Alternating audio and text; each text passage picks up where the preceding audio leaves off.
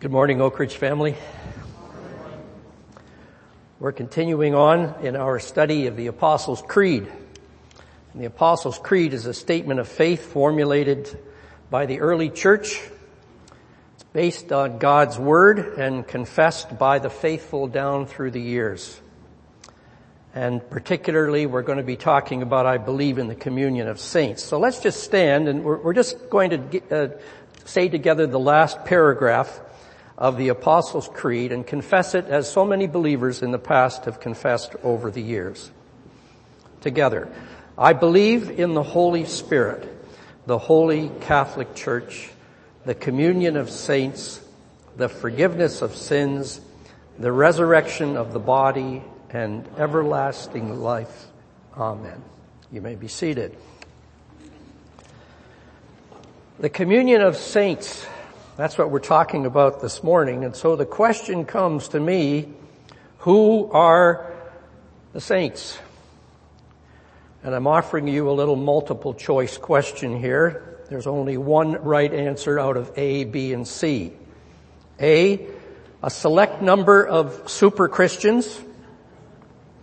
B, a professional football team in New Orleans.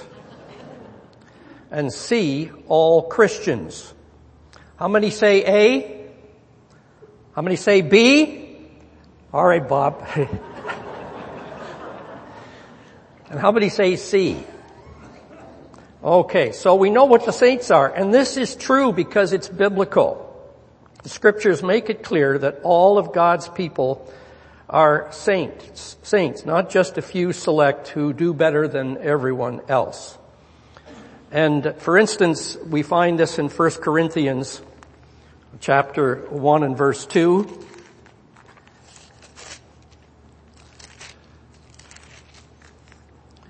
To the church of God in Corinth, to those sanctified in Christ Jesus and called to be holy or called to be saints, together with all those everywhere who call on the name of our Lord Jesus Christ, their Lord and ours. We find this several other places, for instance, Philippians chapter 1 verse 1 to all the saints in Christ Jesus at Philippi, together with the overseers and deacons.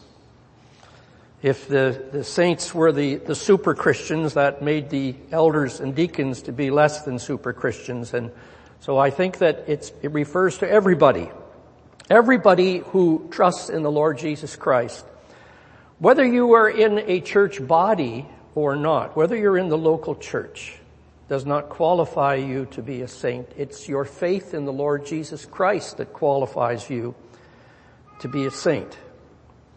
And so, you have a saint preaching to you this morning because I believe in the Lord Jesus Christ. You have Saint James who's preaching to you this morning. And there's Saint Bob, even though he believes that the Saints are football team in New Orleans and there's Saint Sharon and uh, there's Saint Natasha. There's Saint Marty. Yes, you're still a saint, Marty. Now what I want you to do, if you know that the person beside you is a saint, if you have the courage, you turn and you greet them right now, greet them by name and call them a saint. Go ahead, do it.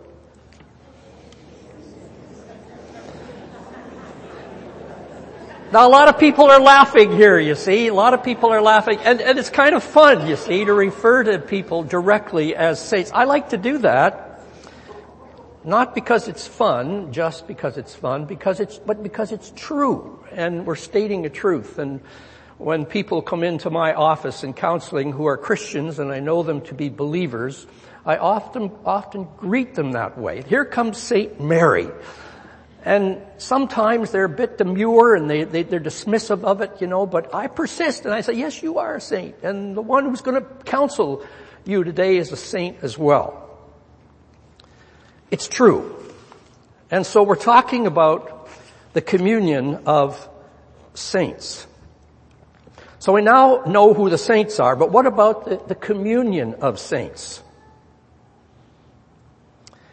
Now, this is related to what we were talking about last week because last week we were talking about the church and how the Lord gathers His people into local congregations of believers so that they can practice community, so that they can practice a kind of loving fellowship with one another. and the church is a lot of things. As we were discussing last week, it's based upon the truth of God, the, the truth that was, was first brought by the Lord Jesus Christ and the truth that was preached by the apostles and prophets. The church shares a wonderful hope of Jesus coming and we come to encourage one another in hope. And the church also comes to share giftedness with one another and build one another up in faith. But the church and the communion of the saints is preeminently and primarily about loving one another in the church. Communion is all about loving one another. John chapter 13 verse 34 and 35 says this, A new commandment I give to you that you love one another even as I have loved you that you also love one another. By this all men will know that you are my disciples if you have love for one another. The words of the Lord Jesus Christ, and He's giving us a command, and He says, I want you to love one another. The Lord speaks this command three times in this section of John because He really meant it when the scriptures repeat things, it's because it's for emphasis sake. And so three times he says, I want you to love one another. I want you to love one another. I want you to love one another. Now the measure of that love is this. I want you to love one another as I have loved you, says the Lord Jesus. I was really touched by the songs that we sang this morning. Because we're remembering once again the great love of the Lord Jesus as He poured out His life on the cross for us. And that is the singularly most true measure of love that the world has ever seen or will ever see. And that is Jesus loved me and He gave Himself for me. And throughout the ages of eternity, when we get to heaven, we're, we're still going to be celebrating that seminal, seminal truth of Jesus on the cross, giving himself for us. And we're going to be celebrating in song forever the love that was poured out at Calvary's cross. So the way the Lord Jesus loved us is our standard. It is our measure in how we to, are to love one another. We're to put our whole heart into it. We're to give it our full attention and our full commitment. That's the way the Lord Jesus loved us. He loved us and He gave Himself so totally for us. And in this verse, He also speaks of the proof to the world that we are His disciples. The proof that we are His disciples. It's loving one another. Now He could have said other things when he talked about the proof that we're true disciples of the Lord Jesus Christ. He could have said, you'll be proven to be true by the purity of your doctrine. It's not our doctrine. It's not our righteousness. It's not our giftedness. It's not our joy. It's not our peace. But it's our love for one another. And that is the singular most important thing that Christians ought to evidence so that the world will know that we're the disciples of Christ. Everything else is good. Everything else is needful. But this is most primary. That's why the Bible over and over again asserts the greatest thing is what? Love.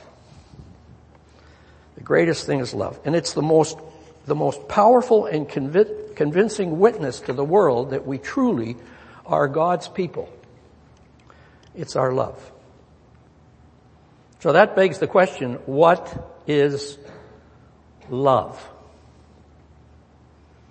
We need to define this term. I, I like definitions and I strive hard. I spend lots of time in my mind trying to figure out definitions of things because I have to explain these every, these things every day to people who are questioning these very things.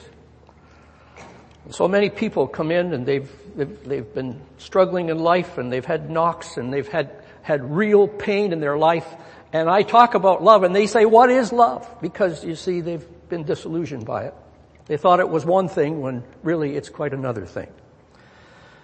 So we need a good definition. Now you could turn to 1 Corinthians chapter 13 and that's the, the, the, the love chapter where at, at weddings they often have it quoted.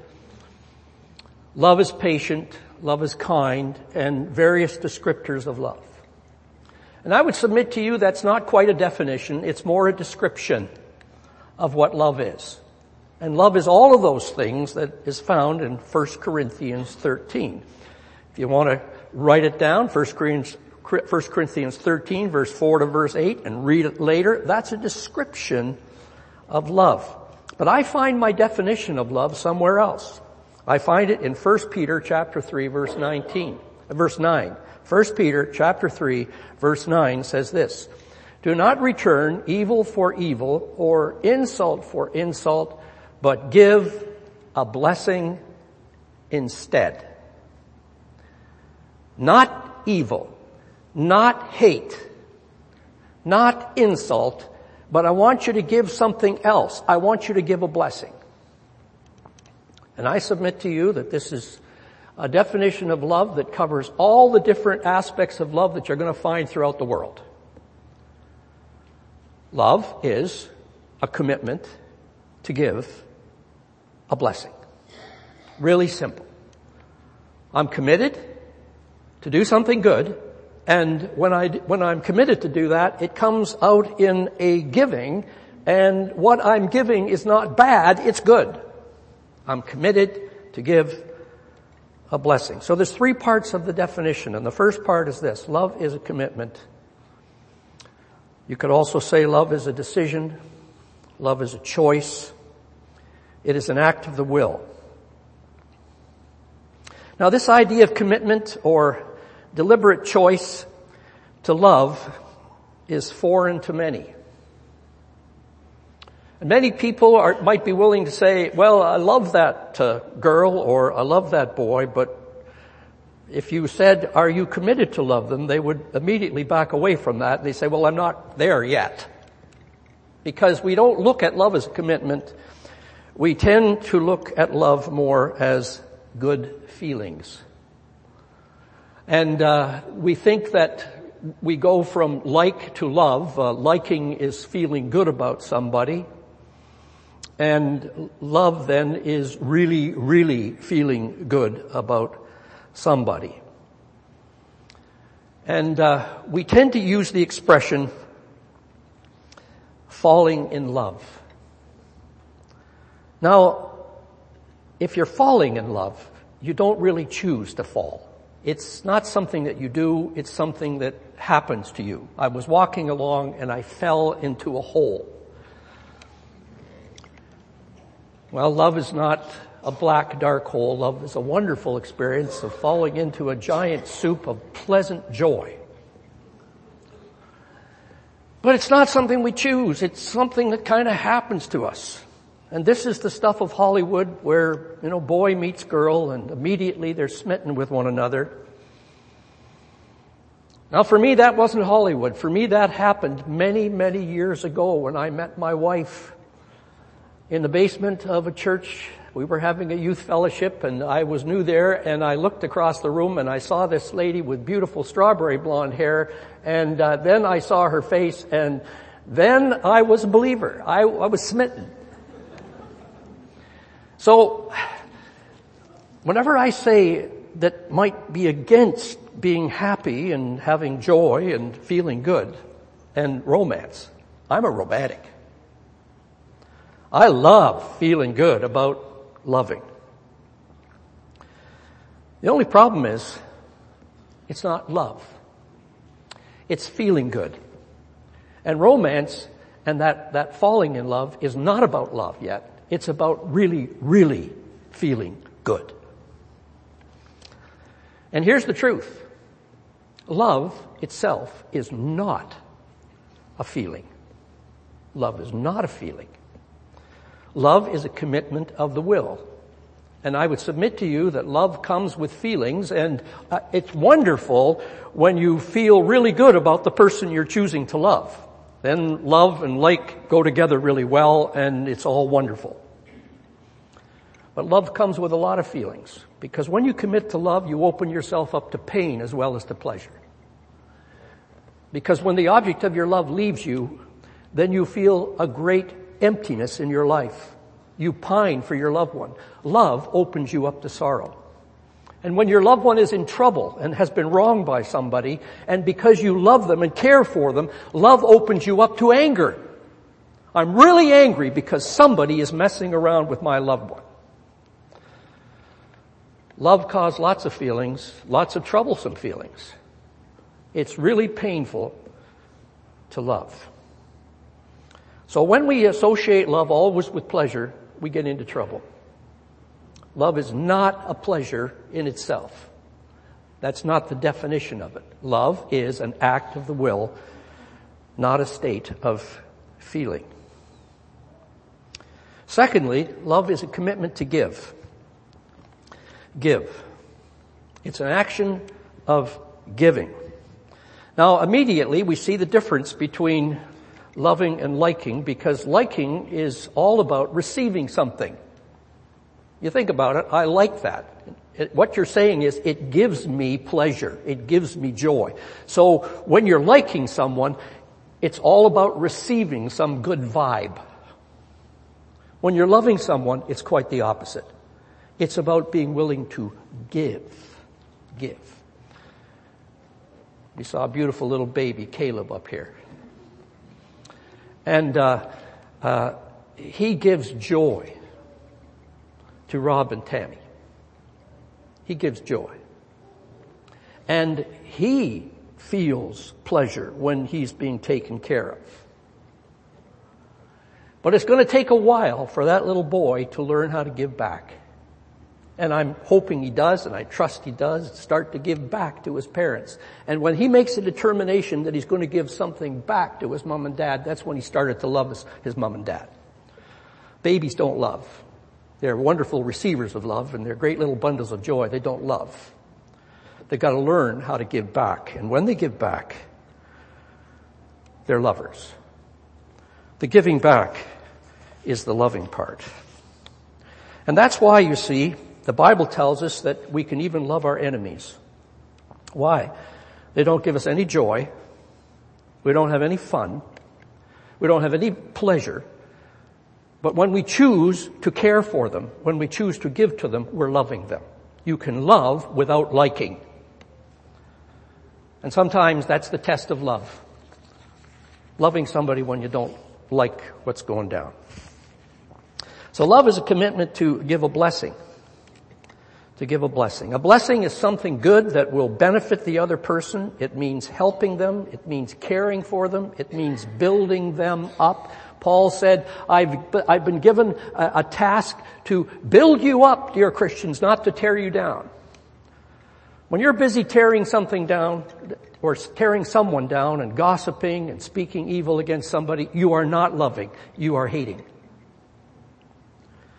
Because love is about building up. And hate is the opposite. Hate is a commitment to curse, to tear down, or to destroy.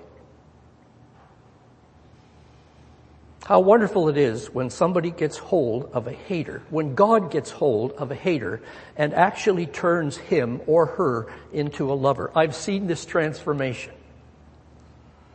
And I know that in certain areas of my life, there have been, there has been hatred and God has had to cleanse me from that destructive practice of hating, committing to curse, committing to tear down, committing to destroy, and He has washed me from that. I'm a work in progress. And He's making me into a lover. And this is what it says in Titus chapter 3 verse 3, and this is just a, a verse that is not up there on the screen, but I'm going to just mention it to you. Titus chapter 3 verse 3 says this. At one time we too were foolish, disobedient, deceived, enslaved by all kinds of passions and pleasures. We lived in malice and envy, being hated and hating one another. Now that's a description of a lot of hearts out there today. I went into Toronto and I was uh, driving kind of slowly because I was uh, going along Queens Quay and trying not to get run over by the trolley uh, because trolley tracks were there and it was new uh, a new road for me. I was trying to find some place, so I was going kind of slow. Well, the fellow behind me was so steamed and honking his horn, and by the time I turned left, he pulled up beside me and he pulled down his window and he shouted various uh, sundry obscenities at me. You know what? He's a hater. He's a hater. And I had to guard my heart and I said, God bless him. Maybe in the past I would have said, same to you, buddy.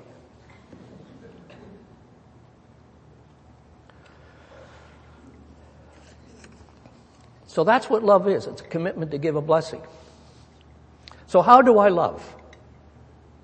How do I practice this commitment to give a blessing? One day the Lord Jesus was asked what the greatest commandment of the law was and he replied, this is the greatest commandment of the law.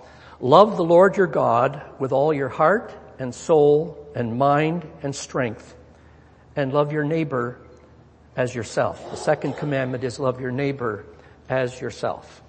And when the Lord said this, He told us that first love ought to go to God, and because we love God, we choose to love others as well. But the Lord also gave a good synopsis of the areas of our life that need to change in order for us to be good lovers. And He mentions four areas of life. He says, your heart has to be on side for you to love. Your soul has to be on side for you to love. Your mind has to be on side for you to love, and your strength has to be committed for you to love. So we're going to look at these things. What does it mean to love with all your heart? Well, we've already given you the big clue, and that is this. You make a decision. You make a decision. You make a choice. We always have a choice. I had a choice as to how I was going to respond to that man who was so angry with me. I had to make a choice.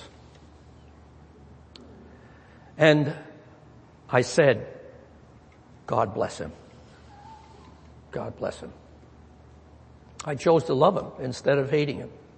It's so easy to hate, but it's a choice of the will. Now, the heart in Jewish thinking is not the center of emotion. We often use that, and on Valentine's Day we have these hearts and flowers, you know, it's, we, we picture the heart. And, and we think of heart as being the center of emotion. In Jewish thought and in scripture, it is not the center of emotion. It is the center of your will.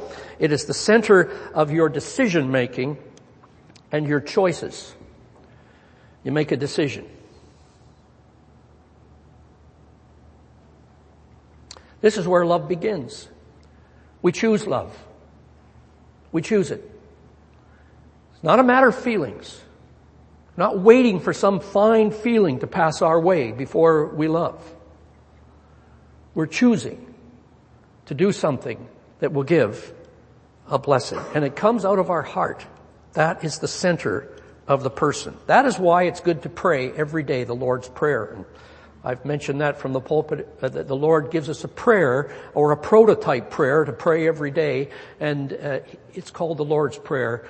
And, and it says in the second line, Thy kingdom come. In other words, I'm going to serve the kingdom, and it's a kingdom of love, and so thy will be done. I am going to set my will to what God wants me to do today. I'm going to be a lover. That's how you do it. You make a commitment that you're going to love somebody and then you do it, no matter how you feel. And I get you know, people out there, they're saying, but it wouldn't be real if I didn't feel it. Your feelings are not the arbiters of truth. I wouldn't be true to myself if I didn't feel it. Yes, but you would be true to God. Which one's more important? Being true to yourself or being true to God? And and so forget the idea of, well, it wouldn't be real because I don't feel it. Love is not about feelings. It's a commitment to do what God wants you to do at the time. That's where love begins. So next is loving with all your soul. And soul is that part of us where emotions are experienced. And I'm so happy when I read in the scriptures that God loves us with heart and soul. It says that in several places in the Old Testament and demonstrated in the New Testament the Lord loved with heart and soul. And soul is the emotional part of us. Even today when we talk about music that stirs our emotions, we talk about soul music. So soul is that part of us where emotions are experienced. To love with soul is to open up your emotions to be affected by one another. Now in medical school we were taught to understand a patient's pain and feelings, but we were warned against getting too emotionally involved with the patient. You must re- maintain a clinical composure so that you can actually help the person. If the person is crying in pain, don't dissolve in tears. You won't be a help to them. So what you gotta do is understand their feelings without getting involved with their feelings. You can say, I understand you're in pain, but be careful about starting to say, I feel your pain. Now, I learned this very well. And perhaps it came out of early experiences of life. I learned how to do that well. Not to be emotionally involved with people. I learned how to keep a strong stance and not be so affected by people. At Chitokoloki Hospital, where my wife and I served as missionaries for some years, I maintained this stance. I could be very critical and people were hurting and they were, there, there, was tragic circumstances and I could maintain my composure because I wasn't that emotionally close to the situation. One day, a man came from the copper belt, the, the towns, and he'd come home to his village to die because at uh, 30 years of age, he had AIDS and he had tuberculosis and he was in the hospital for a number of weeks and because he spoke English and it was early on in my, in my uh, career at Chitokoloki, I didn't know the local language, so I could talk with Julius.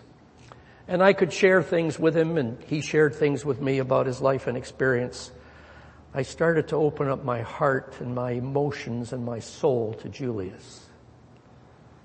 And he came to know the Lord and we prayed together. We shed a tear together. And then Julius died. I had a slate of surgery that morning. I canceled the surgery because they were taking Julius out to the back uh, area of the hospital grounds where the where the uh, the uh, graves were for people who did not have relatives. And so several of the elders and several of the Christians and myself, we went out to bury Julius. And we stood there uh, as some took turns digging the hole. We wrapped Julius in, in a very simple uh, uh, blanket and lowered him into the ground and then buried Julius. Somebody gave a word, somebody prayed, and that was the end of the service. On the way back to the hospital precincts, one of the elders, Luzalo, came up to me and he said, uh, Chimwanga, which is my Zambian name, he, he said, uh, today uh, we've learned something about you. I said, oh, what is that? He says, today we've learned that you love us. Today we learned that you love us. I said, what? I've been spending these months working for you at the hospital, serving you, meeting all the medical needs of the community, and now, only now, you've learned that you love. He wasn't talking about heart love, he was talking about soul love. See? And the Lord Jesus talks about it, or at least the, the Holy Spirit talks about it in Romans chapter 12 and verse 15. Rejoice with those who rejoice, weep with those who weep. John chapter 11 verse 15, the shortest verse in the Bible, the most poignant verse in the Bible, Jesus, what? Wept. Jesus wept. Why? Because you see, he allowed his soul to be, to be in touch. If we're going to love, we have to allow our souls to be in touch with one another. We need to rejoice with those who rejoice. We need to weep with those who weep. Loving with all your mind. What does that mean? Mind is the center of intellect. To love in mind is to hold someone dear in thought life and to continually hold in remembrance. If you love someone, you will think good thoughts about them. You will guard your thoughts when the, the thoughts become negative. And you will say, I've stopped loving in my mind because I'm thinking negative thoughts about this person. And you will be careful in your mind to keep it cleansed from negative thinking, critical thinking, destructive thinking, so that you can think good thoughts. Now, there is a time to think negatively when something negative is happening. I'm not talking about continually being so in such positive territory in your mind that negative things don't register. Because sin happens, trouble happens, displeasure happens, but then you gotta get back into the positive side of the ledger as quickly as possible. Otherwise, in your mind, you will cease to be a lover. And not only do you guard your mind from negative things and hateful things and critical things, but you also hold persons dear in remembrance. Part of loving in mind is remembering loved ones in your mind. My son Christopher had to go to Sakeji School, a boarding school for the early part of his education. It was 300 miles away. It was gone for three months. Some of the children did very poorly at school because they were homesick for weeks after they were separated from their parents, and rightly so. And we were sick because we missed our, our, our son. But it was needful at the time. And uh, the teacher reported Christopher does very well in adjusting. He, he doesn't, he's not homesick. And so we asked Christopher one time, how do you do it, Christopher? Some of the other kids, they just dissolve into tears and they're homesick for days and they, they, they, have, they have such a struggle. How do you actually maintain your composure and how can you actually be uh, at, there at Sakeji without feeling homesickness? And he said something very profound, something very simple. He said, I forget you. Now you can laugh at that, you see, but there's something very troubling. You see, he closed his soul and he closed his mind to the fact that he had loved ones at home and he was separated from them and he pretended he was an orphan. And then he didn't have to feel the pain of separation. So in his mind, you see, I'm an orphan. I've forgotten my parents. And that's what helped him to maintain his composure at school. When it came to marrying his wife, he knew that he had this tendency. He met a lovely girl at uh, school down in Ohio where he was at college. And she came from, from uh, Pennsylvania. And when he came back, he said, um, I'm, I'm going to Pennsylvania. I'm, I'm going to, to uh, uh, actually they were living in Maryland at the time. I'm going to Maryland and I'm going to live near Laura.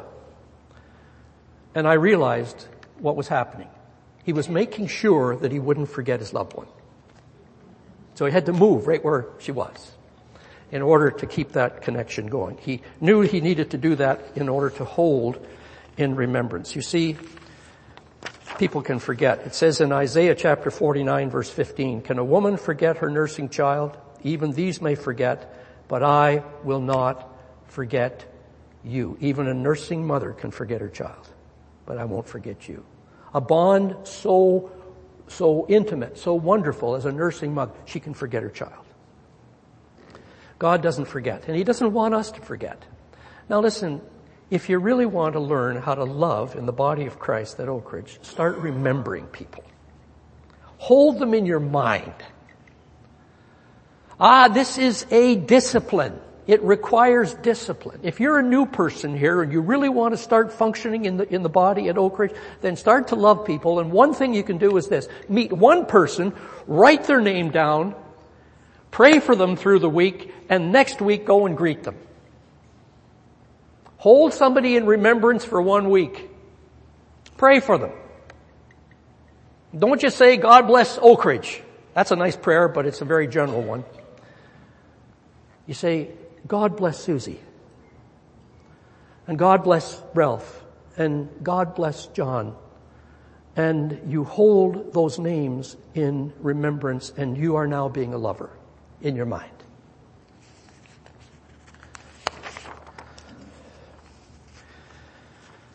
Lastly is loving with all your strength. And this is the easiest one perhaps to understand. We know this one. If you love somebody, you'll give of your strength, and it might be physical strength, delivering uh, those uh, invitations for food bags next week. It's going to take some strength. It's going to take some, some time commitment to do that. And that's an opportunity to show love. Caring for one another demands a commitment of physical strength, a commitment of time, and sometimes a commitment of finances as well. And these are the areas of our strengths that God has given us. We all have different resources and some have more than others. But are you committing your resources to love? Are you committing your time to be a lover? Making that call. Inquiring how somebody's doing. Praying with somebody. Giving a gift where you know it is needed. These are the commitments of your strength to love one another. It says in 1 John chapter 3 verse 17, whoever has this world's goods and beholds his brother in need and closes his heart against him, how does the love of God abide in him? The answer is it doesn't abide in him. The Spirit of God is in you, but you see, if you're not loving, love isn't flowing through you. And if love isn't flowing through you, the love of God is not alive in you. So the old hymn says, channels only, blessed master, but with all thy wondrous power flowing through us, thou canst use us in every day and every hour. If love isn't flowing, it's dead. It's dead. And so the love of God is not abiding us, in us if we're not having an outlet to our love. Now some of us at Oak Ridge frankly have come here from week to week and we're receivers of love, but we haven't been givers yet. I'm speaking to you. We need you. We need you to commit to love us. We need you to commit to love us not for the sake of ourselves, but for the sake of yourself. For the sake of you learning to love God and become connected in this fellowship. You need to practice the communion of saints. And the more you do that, the more connected you will become. It's sad to see people come to the Oak Ridge Fellowship and they say, I didn't get what I wanted, and they leave and they say to, about our church, we didn't get what we wanted there, but they never, never chose to love us. If you don't love Oak Ridge, you're not connected. If you don't love the people here, you're not connected. God wants you to be connected in our fellowship. That's what binds us together. It's the mutual practice of loving one another, loving in heart, loving in soul, loving in mind, loving in strength. If you're not there yet, this is how to get there. Repent of not loving. I call it unlove. Just, I may not be a hater, but I'm just apathetic. I'm not a lover. I'm not a giver. I like it when people give to me, but I'm not a giver. Repent of that. It's ungodly because God commands us to love. Commit to love others for the sake of loving God. Make that commitment every day. And I'm talking to every single one of us. All right. I, I, I've long since left off trusting Jim Rennie to be a good lover without making the commitment. I make the commitment to love and serve God every day when I wake up every, every morning. Lord, I'm going to love you and serve you and I'm going to love God's people and I'm going to love my patients. I'm going to love my family for Jesus' sake. Always make the commitment. Don't trust yourself to follow love without commitment, without a commitment being made. Make the commitment every day. Pray for empowerment. The fruit of the Holy Spirit is love. It's the Holy Spirit inside of me that empowers me to love. You can be a great lover. You can. Why? Because the Holy Spirit inside of you happens to be the greatest lover in the universe. And if you're a saint, you got the Spirit and you can be the greatest lover. So don't say I don't have the ability. The Spirit in you has the ability. Commit to it. Pray for it. And then just seek to practice it. Go out of your way to greet people. Go out of your way for loving greetings. Go out of your way to express some care. Go out of your way to ask people how they're doing and pray for them and intercede for them. Or if necessary, do some work for them. Or if necessary, give to them. This is how we love and serve one another. In that sense, you see, you'll be receiving love, but you'll be a net giver. That's what God's trying to, to make us into net givers who, who just give more than we ever receive from one another. Because that's what the Lord's like. The Lord's just like that. He's a net giver. He's always giving more than, than he receives. May the Lord help us and bless us. Let's pray. Father, thank you that uh, you've brought us together in this local congregation of saints. And as believers in the Lord Jesus Christ, it's our, uh, the command is clear from, from our Lord to love and serve one another. And love is a commitment to give a blessing. And Lord, help us to, to love with heart and soul and mind and strength. Make us great, make us wonderful lovers for Jesus' sake. And that we might have good care of one another, build one another up in faith, build one another up in love, encourage one another, bless one another. We ask it in Jesus' name. Amen.